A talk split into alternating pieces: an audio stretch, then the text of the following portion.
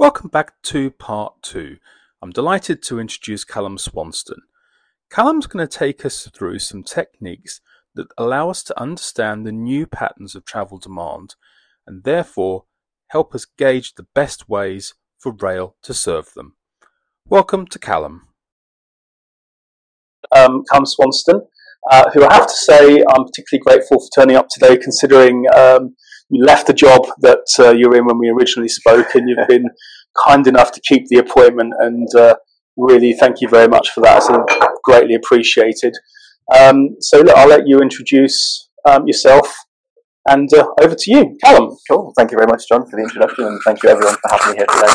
Um, yeah, so John mentioned I moved to High Speed 2 Limited last October, but as a, a, kind of move away from consultant to client side, I've stayed very, very close and ended up with working at members of my old team at Systra. So, so as close as I could be still to, to Systra while moving away.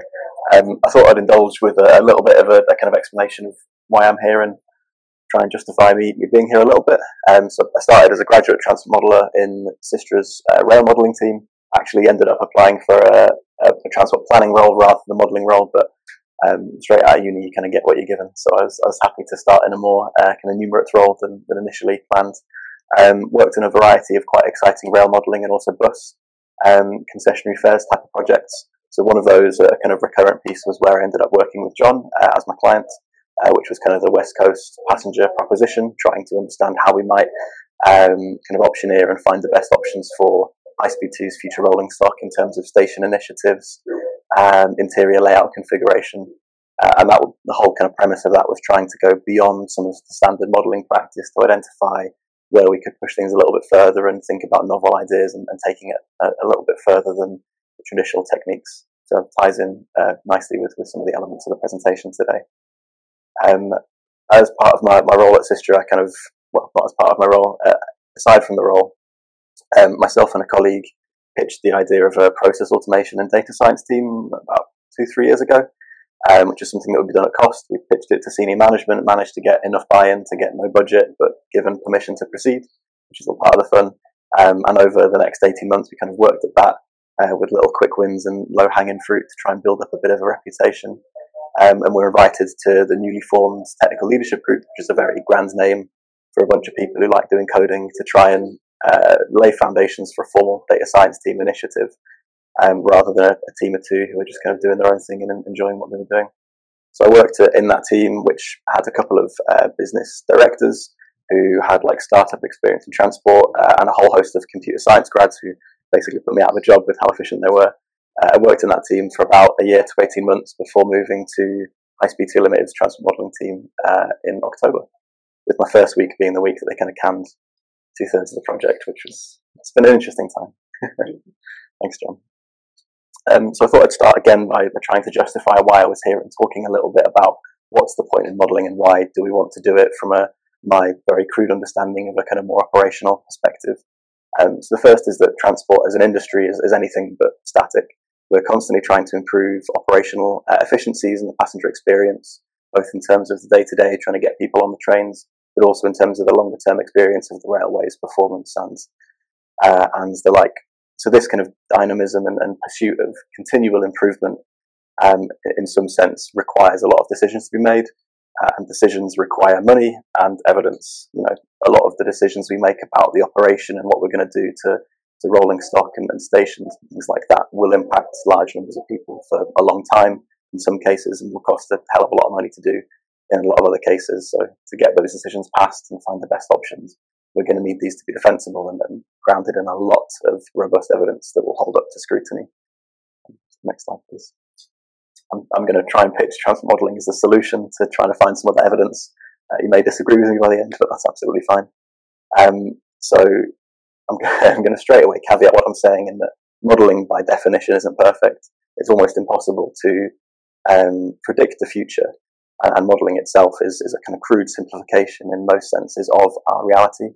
You know, if you think about an individual person making their journey to work on the C2C line, they will be having multiple different uh, kind of thoughts in their head that will inform their decisions of do they walk to the station, take the bus, what time are they getting up, are they going in, if it's rainy, if it's sunny, all of those different things for just one individual, let alone for kind of a whole uh, demand base. That's going to be impossible to model. without without something like a digital twin or uh, really really heavily invested in uh, like agent or activity based model. So traditional transport modeling in that sense is really really about making assumptions and making approximations and trying to get things uh, as right as you can in a, in a proportionate and um, proportionate way. And that's oh sorry I'm gonna I'm gonna keep on going on for a little longer if that's all right. Um, so models are, are, what they eat. That was all for the first bullet point. yeah, no, I, I, saw a glance across. I was a bit like, oh, that's that's the move. No, no, just checking where I was. So thank you though. Um, yeah, so basically the, the, quality of model outputs are going to almost entirely depend in some sense on what you're putting into them, which is where data is really, really important, and that forms a lot about um, what I'll, I'll talk through today. So data being a main constraint to model output quality, as well as uncertainty with, with COVID and future forecasting um, as well. So just got a very, very simplistic view of what makes up a model. You've got your data, which is both looking back to the past and what we can infer from historical observations, and then trying to forecast the future with all of that uncertainty, uh, assumptions about different scenarios, and again, what we can think about the future. Um, and then this kind of research and, and, behavioral science angle, which John talked through and, and gave a really nice flavour of today as well. Uh, and a healthy dose of professional judgment for anyone who's worked with consultants and hand waving and choosing bits to get us to a, a number that we're happy with at the end.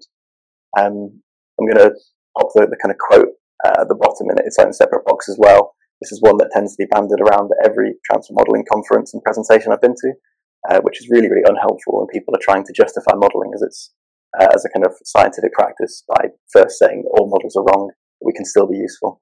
Um, so again, impossible to predict the future, but it's really useful to help us understand uh, the kind of best option or the most likely option going forward and try and understand a range of possible outcomes and responses to, to changes in transport, the operation, um, and, and, passenger experience. Yeah, yeah, hit me. So, for someone that doesn't from Galway, um, could you provide an example of where this would be relevant and something that you might work on so that I've got an understanding of in real terms? Yeah, absolutely. So the um, some of the work that I did with John on the passenger proposition is, is a really good example of that. I mean, I think with some of the work that you did with Jujara and the designers, they had 180 slides of potential different interior uh, configurations, and that was all down to you know, do you have boxed meals and catering? Do you have like a vending machine? Do you have a full restaurant car? Loads of different permutations of what the single catering offer on High Speed 2's future trains could look like. Um, and it was all about trying to understand what's worth investing more in. Mm. From the research, can we understand how much typical passengers value um, catering offer? Is it going to differ between standard and first class? Probably yes. How are things going to look? And then trying to build from a demand base, forecast how our kind of demand base might change in future with population and GDP growth. Are we going to have more people that are more well off in future who might be more, uh, you know, affluent and able to, to afford rail? Are they going to be interested in catering and trying to get us to a, a number at the end of we think catering is worth 0.5% or something? So it's so, so that, that kind of thing, but it can take a lot of different permutations. That was basically the first exercise we did actually with David, I think. That was a good example of sort of thing using. Um, so you know, Shujara and sort of sees uh, that whole piece has been justified by uh, to say it's actually worth uh, people appreciate it enough to, to make it worth investing that time. And, that was super interesting. That was a really, really interesting piece of work. And again, I think because we decided we try and deviate from some of these industry standard traditional sources at the top, it, it, was a real challenge. We ended up going to quite lengths, uh, to, to quite far away places to try and find research that supported that passengers actually do care about catering in what sense. So there's was uh, a lot, a lot of interesting stuff fed into that. My, my personal favourite was the uh, Korean study. Yeah. That, that was my, my, my Chinese university trying to understand the value of that uh,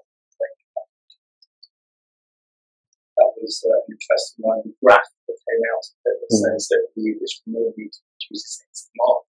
It's, it's, it's cool because it does, it does you can track it. Mm. Yeah. It's, uh, you know, it's approximate. But yeah, we had some pretty wacky stuff. There was a an Indonesian um, like fried rice, different menu options on there, high speed rail. I remember bringing Air to a meeting. Was AirAsia. Was AirAsia rather than the high speed rail. It was yeah, they had like five different options of different luxuries of what you add to the fried rice and how it would impact upon passenger demands, how much people were willing to pay for it. I'm trying to make that relevant to a UK audience and like boxed meals, nice prepared stuff. It's a bit of a stretch to be honest. That Bernardo selflessly went to, to Bali from Singapore on Air Asia just to check out that it was that it was correct. So, What a yeah, trooper. yeah, I, I thought that that's taking off the team. isn't Yeah. it? But we didn't get invited. But, you know, I guess we must be quite lonely. on that. Um, no, thanks, thanks for the question. Um, so I've talked a little bit about why transport modelling and what transport modelling entails, and probably talked it down a little bit. Um, but hopefully, I've impressed the importance of why data is important for modelling to ensure that we have reasonably good quality outputs, and why that can help inform decision making. Um, so I've tried to to pick out a few industry standard data sources that you may or may not be aware of, and things that we tend to use quite often in modelling. And then I'll talk through a few recent developments and things that I think might be of interest. Um, but it's worth saying as a, a kind of starting point that the transport sector and rail in particular is already in a, a really good place when it comes to data availability, especially at the moment with some of these recent developments.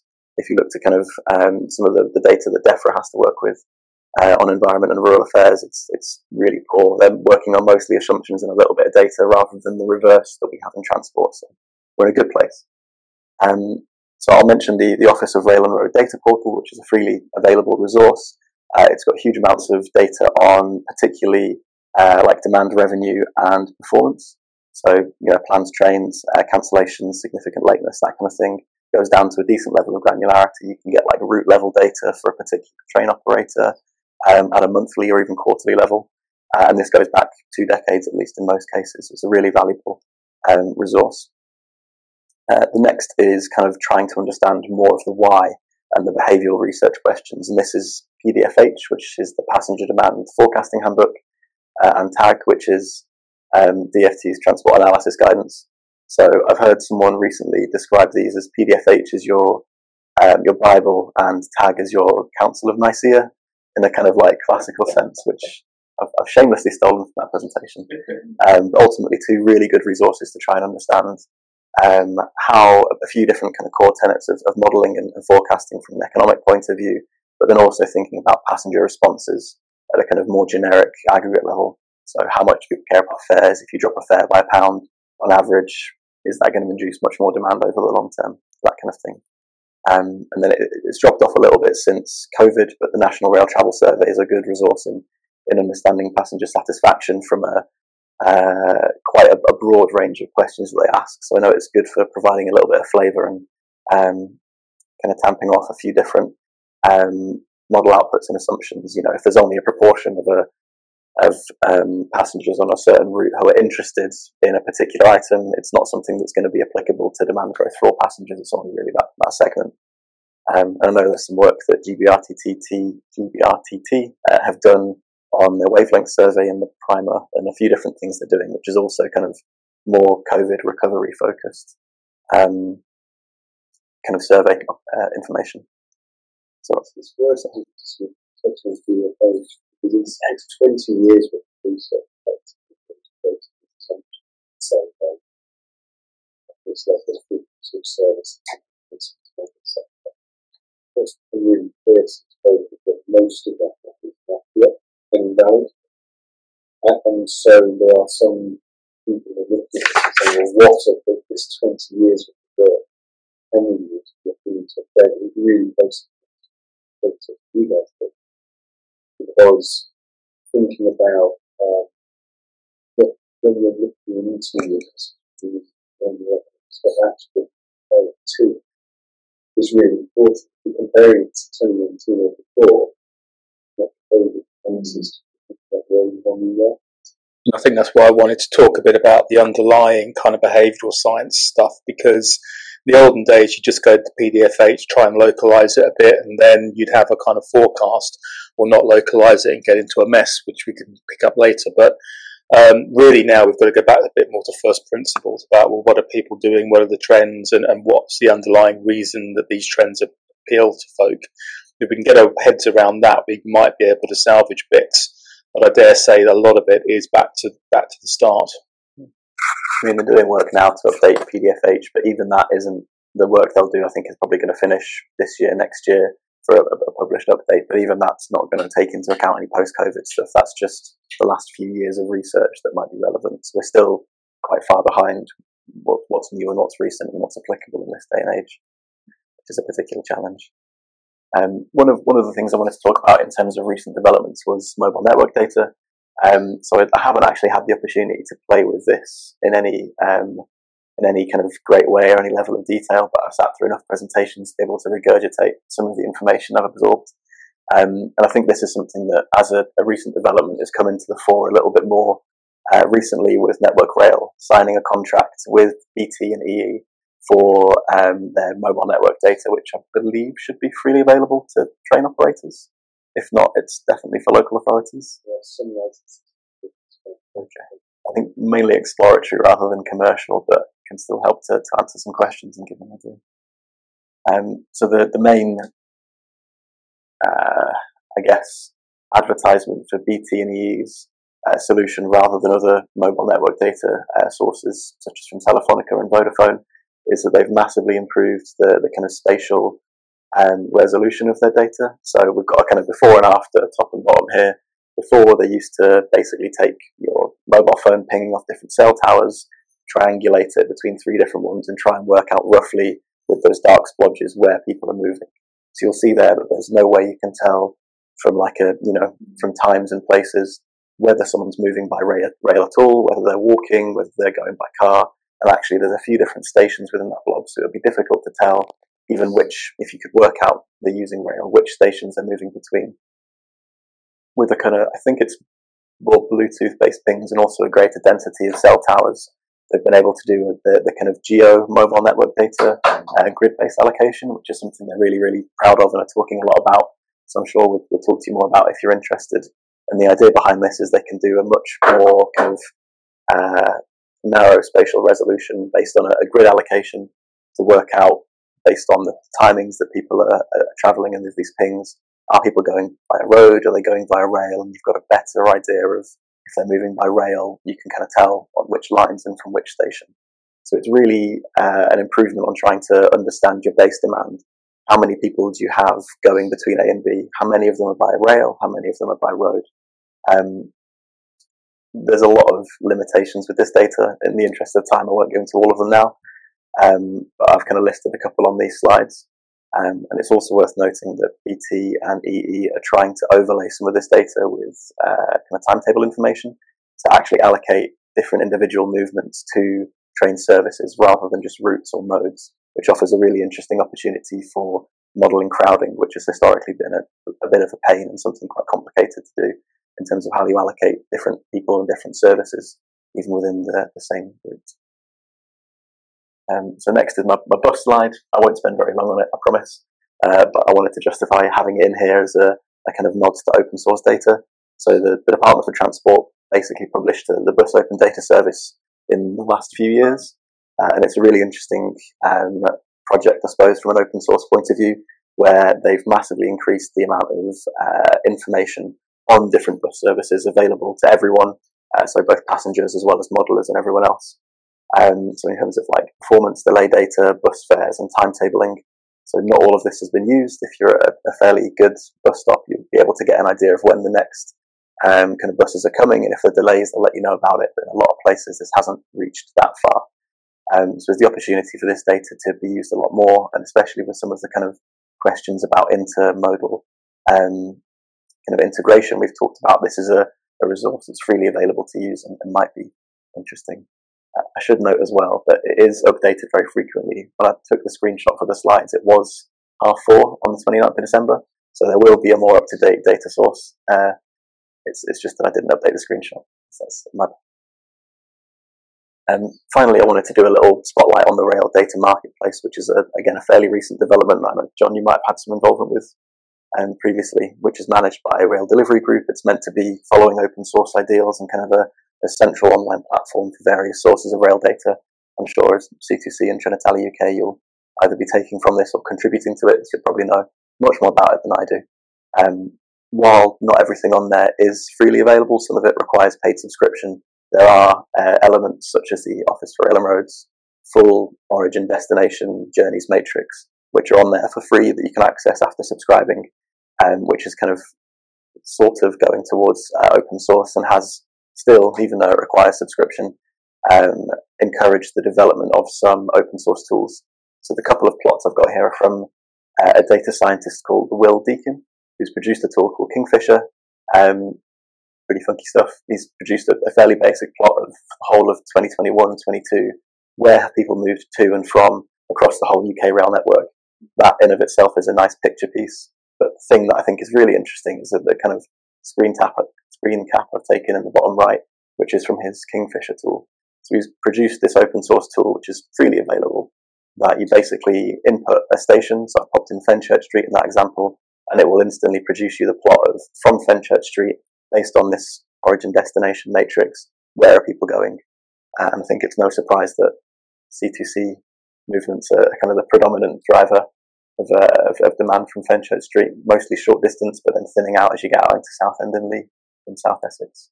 So really interesting opportunity and a good example of making data more available, inspiring the development of tools, which are then also open source and, and free to use.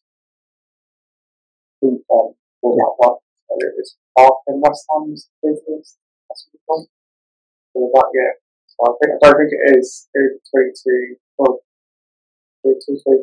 That's uh, interesting. 21, it was like in the country, wasn't it? Dartford was the busiest station. was that a timetabling thing because of really high frequency between those two? That it was. No, I, remember something it being. It's demographics. Okay. The, um, the proportion of key workers and workers mm. still have to go. It's work being very high during COVID um, in South Essex. So yeah, you know, some people got to stay at home in East London and Essex to to work. Mm. Uh, them living in That's really interesting. Wow, yeah. It's worth um, rewriting the architects from perspective. Mm-hmm. It was a really interesting experience, a nice community that found themselves, organisations, and also just individual people just kind of like do stuff with data as a hobby. It was a really good opportunity. Um, tops, lots of problems, we've got some data we kind of think that the right header would might be able to solve that problem based obviously the sensitivity. There's a platform there, but then there's opportunities go, here's my experts basically things, so one whatever it is. Um, and somebody else basically spot stream of it. Um, that's, that, that's a really interesting innovation. Yeah, and the, the, the, kind of plots that I've shown from um, the Will Deacon are a really good example because he's just a hobbyist I've never heard of him before. One of my colleagues showed me the, the tool on a kind of Tuesday afternoon at the end of lunch or something that was produced, I think, within a couple of weeks of the, the OD matrix being put on the, uh, the Rail Data Marketplace. So, so, it's quite nice to be able to put some data on somewhere and let someone else do the hard work and reap the rewards. It's, it's what it's all about, really. Um, so I've talked a little bit about data and how it can inform transport modelling that then informs decision making, trying to justify that flow. Um, and as we've talked about a little bit today. We're in a, a, kind of midst of a bit of a data revolution. We've got a huge amount of, of data available, often at a kind of more and more granular detail. And it's also more regularly updated and closer to real time, especially if we think about some of the mobile network data as well. Um, so while that's a great opportunity, it also introduces a bit of a problem. Traditional tools like using your Excel or anything else aren't able to handle the level of data that, that is being produced if you want to use it in, a, in an efficient way which is where data science techniques like machine learning and artificial intelligence are really coming to the fore and coming to prominence as solutions. And they're especially hot topics at the moment because of concepts like digital twinning, and you've got your chat GPTs and large language models, which have kind of captured the uh, popular discourse as well. So I wanted to make the point of noting that uh, the digital twin example of, of Euston station modeling that you mentioned, David, is a really good example of this. The AI and, and machine learning are actually a lot more pervasive in transport already than we might think you think about connected and autonomous vehicles, facial recognition at your passport gates, and that kind of thing.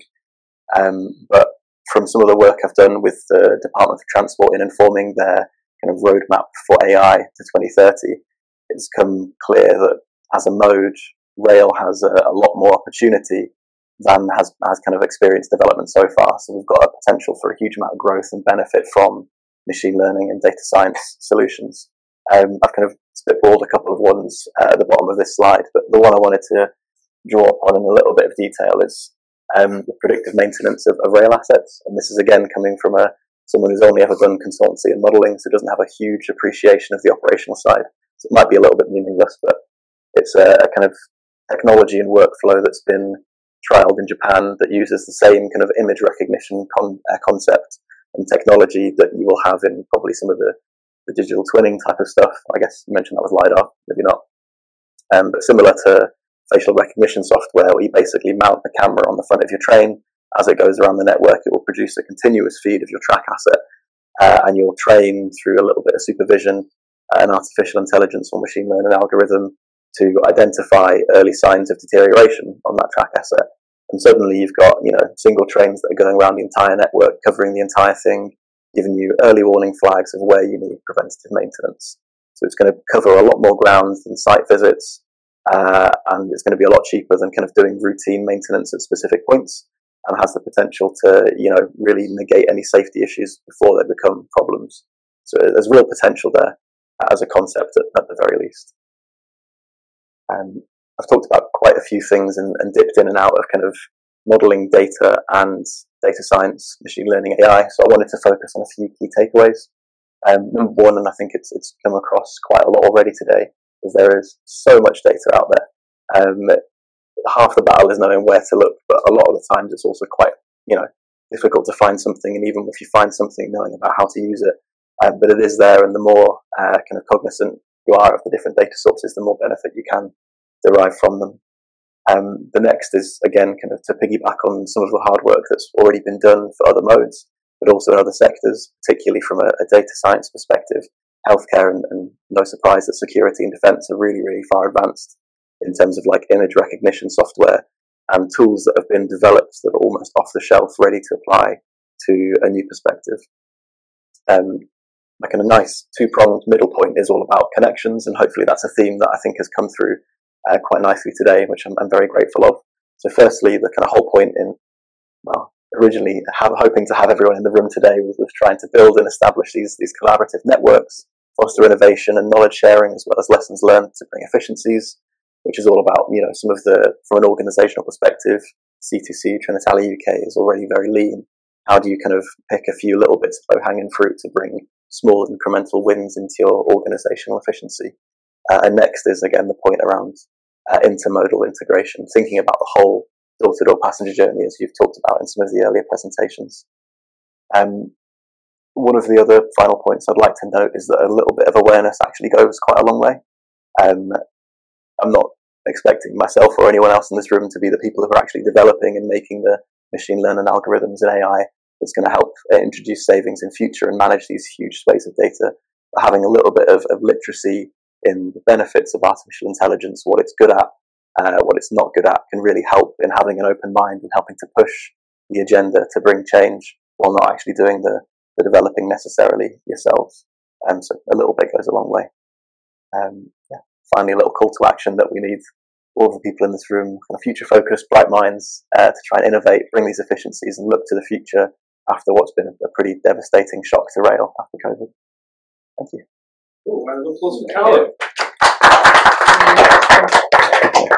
A couple of questions uh, that just came out of that for me. Um, I was going to ask you about PDFH, but I think we kind of picked up on that in, in the discussion. Um, one of the things we spoke about here is you've got things like mobile data, things like digital twins, and we had the question earlier from Ben about where we can try and scope the scale, the size of the prize. Um, you know, is it feasible to think that actually we could take some things like the mobile data and have digital twins to to help us understand what's happening in the wider transport world, or is it a little bit too advanced uh, for us to be doing just yet? It's a really great question, and I think it, it comes down to actually practically how do you kind of take these things and develop them. And from kind of the, the bitter experience learned of trying to bring these kind of things into Systra uh, without funding and, and try and build up a bit of reputation, it's all about building things up incrementally. You know, you, you can start today building a huge digital twin of the C2C network, and it will take you probably a fair amount of money and a fair amount of time, and you might not have something that's very accurate at the end. So you're better off starting with smaller projects, getting a, a minimal viable product of, you know, a small part of the network that you can build and understand, perhaps using mobile network data, perhaps building on some survey data and station counts, more traditional sources to get started and then continue to improve it bit by bit so that each improvement is you know, drives a little bit of benefit that will then kind of pay for itself rather than going whole hog and, and losing direction along the way. Yeah, no, that makes a lot of sense. And I've got to kind of ask, you know, how did you envisage this sort of automation and, and data science uh, team in Systra, and how did you actually get some some real buy-in for trying it and acceptance of the results? Because that sounds like a chain of quite hard things to do. I might have dressed it up a little bit during the presentation. I'd, I'd love to spin a great tale about, uh, you know, it was all uh, divine in, uh, in, in inspiration, but actually it was basically from a chat in the pub, as all great ideas come from. Uh, myself and a colleague had started tinkering with different tools using Python and VBA basically to get ourselves out of doing more of the monotonous processing and work that took up a lot of our time as, as fairly junior consultants um, and start to interest, like get ourselves interested in adding value and doing more of the kind of visualization and, and telling a story based on the data. So it was sort of work shirking originally. Um, but with a little bit of development, you can actually cut out a lot of the manual processing. It cuts out risk and human error from copy and pasting between multiple spreadsheets if you're doing the same thing even a few times. Uh, especially with, with quite large swathes of data. And with consultancy, you tend to do repeat work with clients or similar work with different clients. So once you have a tool that's fairly robust, it's only taken a few days within your existing project to build it, you can then apply and get continual cost savings. So that's how we got the buy-in. Um, there weren't really any plans for funding a proper data science initiative because it requires cost and expertise and knowing where to start. So we pitched the idea of actually we don't need funding, we just need you to let us have a go. And if it doesn't work in six months, we'll put our hands over and you know put our hands up and go back to copy and pasting.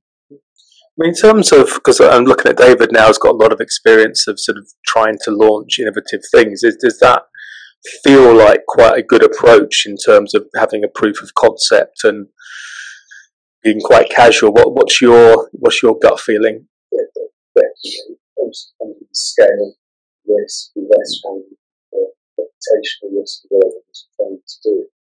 But um, so far as you're able, reason principles to try to get, you know, uh, risks then you know, what could be a bad decision with principles that are network. You know, could be something that are either on or off. You can't do them whatever it is. But yeah, I think the other thing as well is finding being really honest about where you've got capability and expertise and where you don't. Yeah. And finding really good partners we can maybe bring that in just for a little bit. So when we're talking about, you know, to John's question of building a coverage between, you know, the University of Birmingham has had a great digital that's potential around there. There's all sorts of purposes that was a top group we wouldn't necessarily need, hmm. but they've done that work. So why, why would you start start again? It's about learning from what's been taken before and, and trying to identify if there's something that's been done that's off the shelf that you can learn from. It's a little bit of you know, they have the expertise of digital twin and modeling in that sense. You've got the domain expertise of how the operation runs. There'll be benefit to both sides in working together. Well, that was really interesting, Callum. Thank you so much. Um, lots of fascinating stuff to reflect upon there. Well, um, I hope people will stick around for part three. Um, see you again shortly.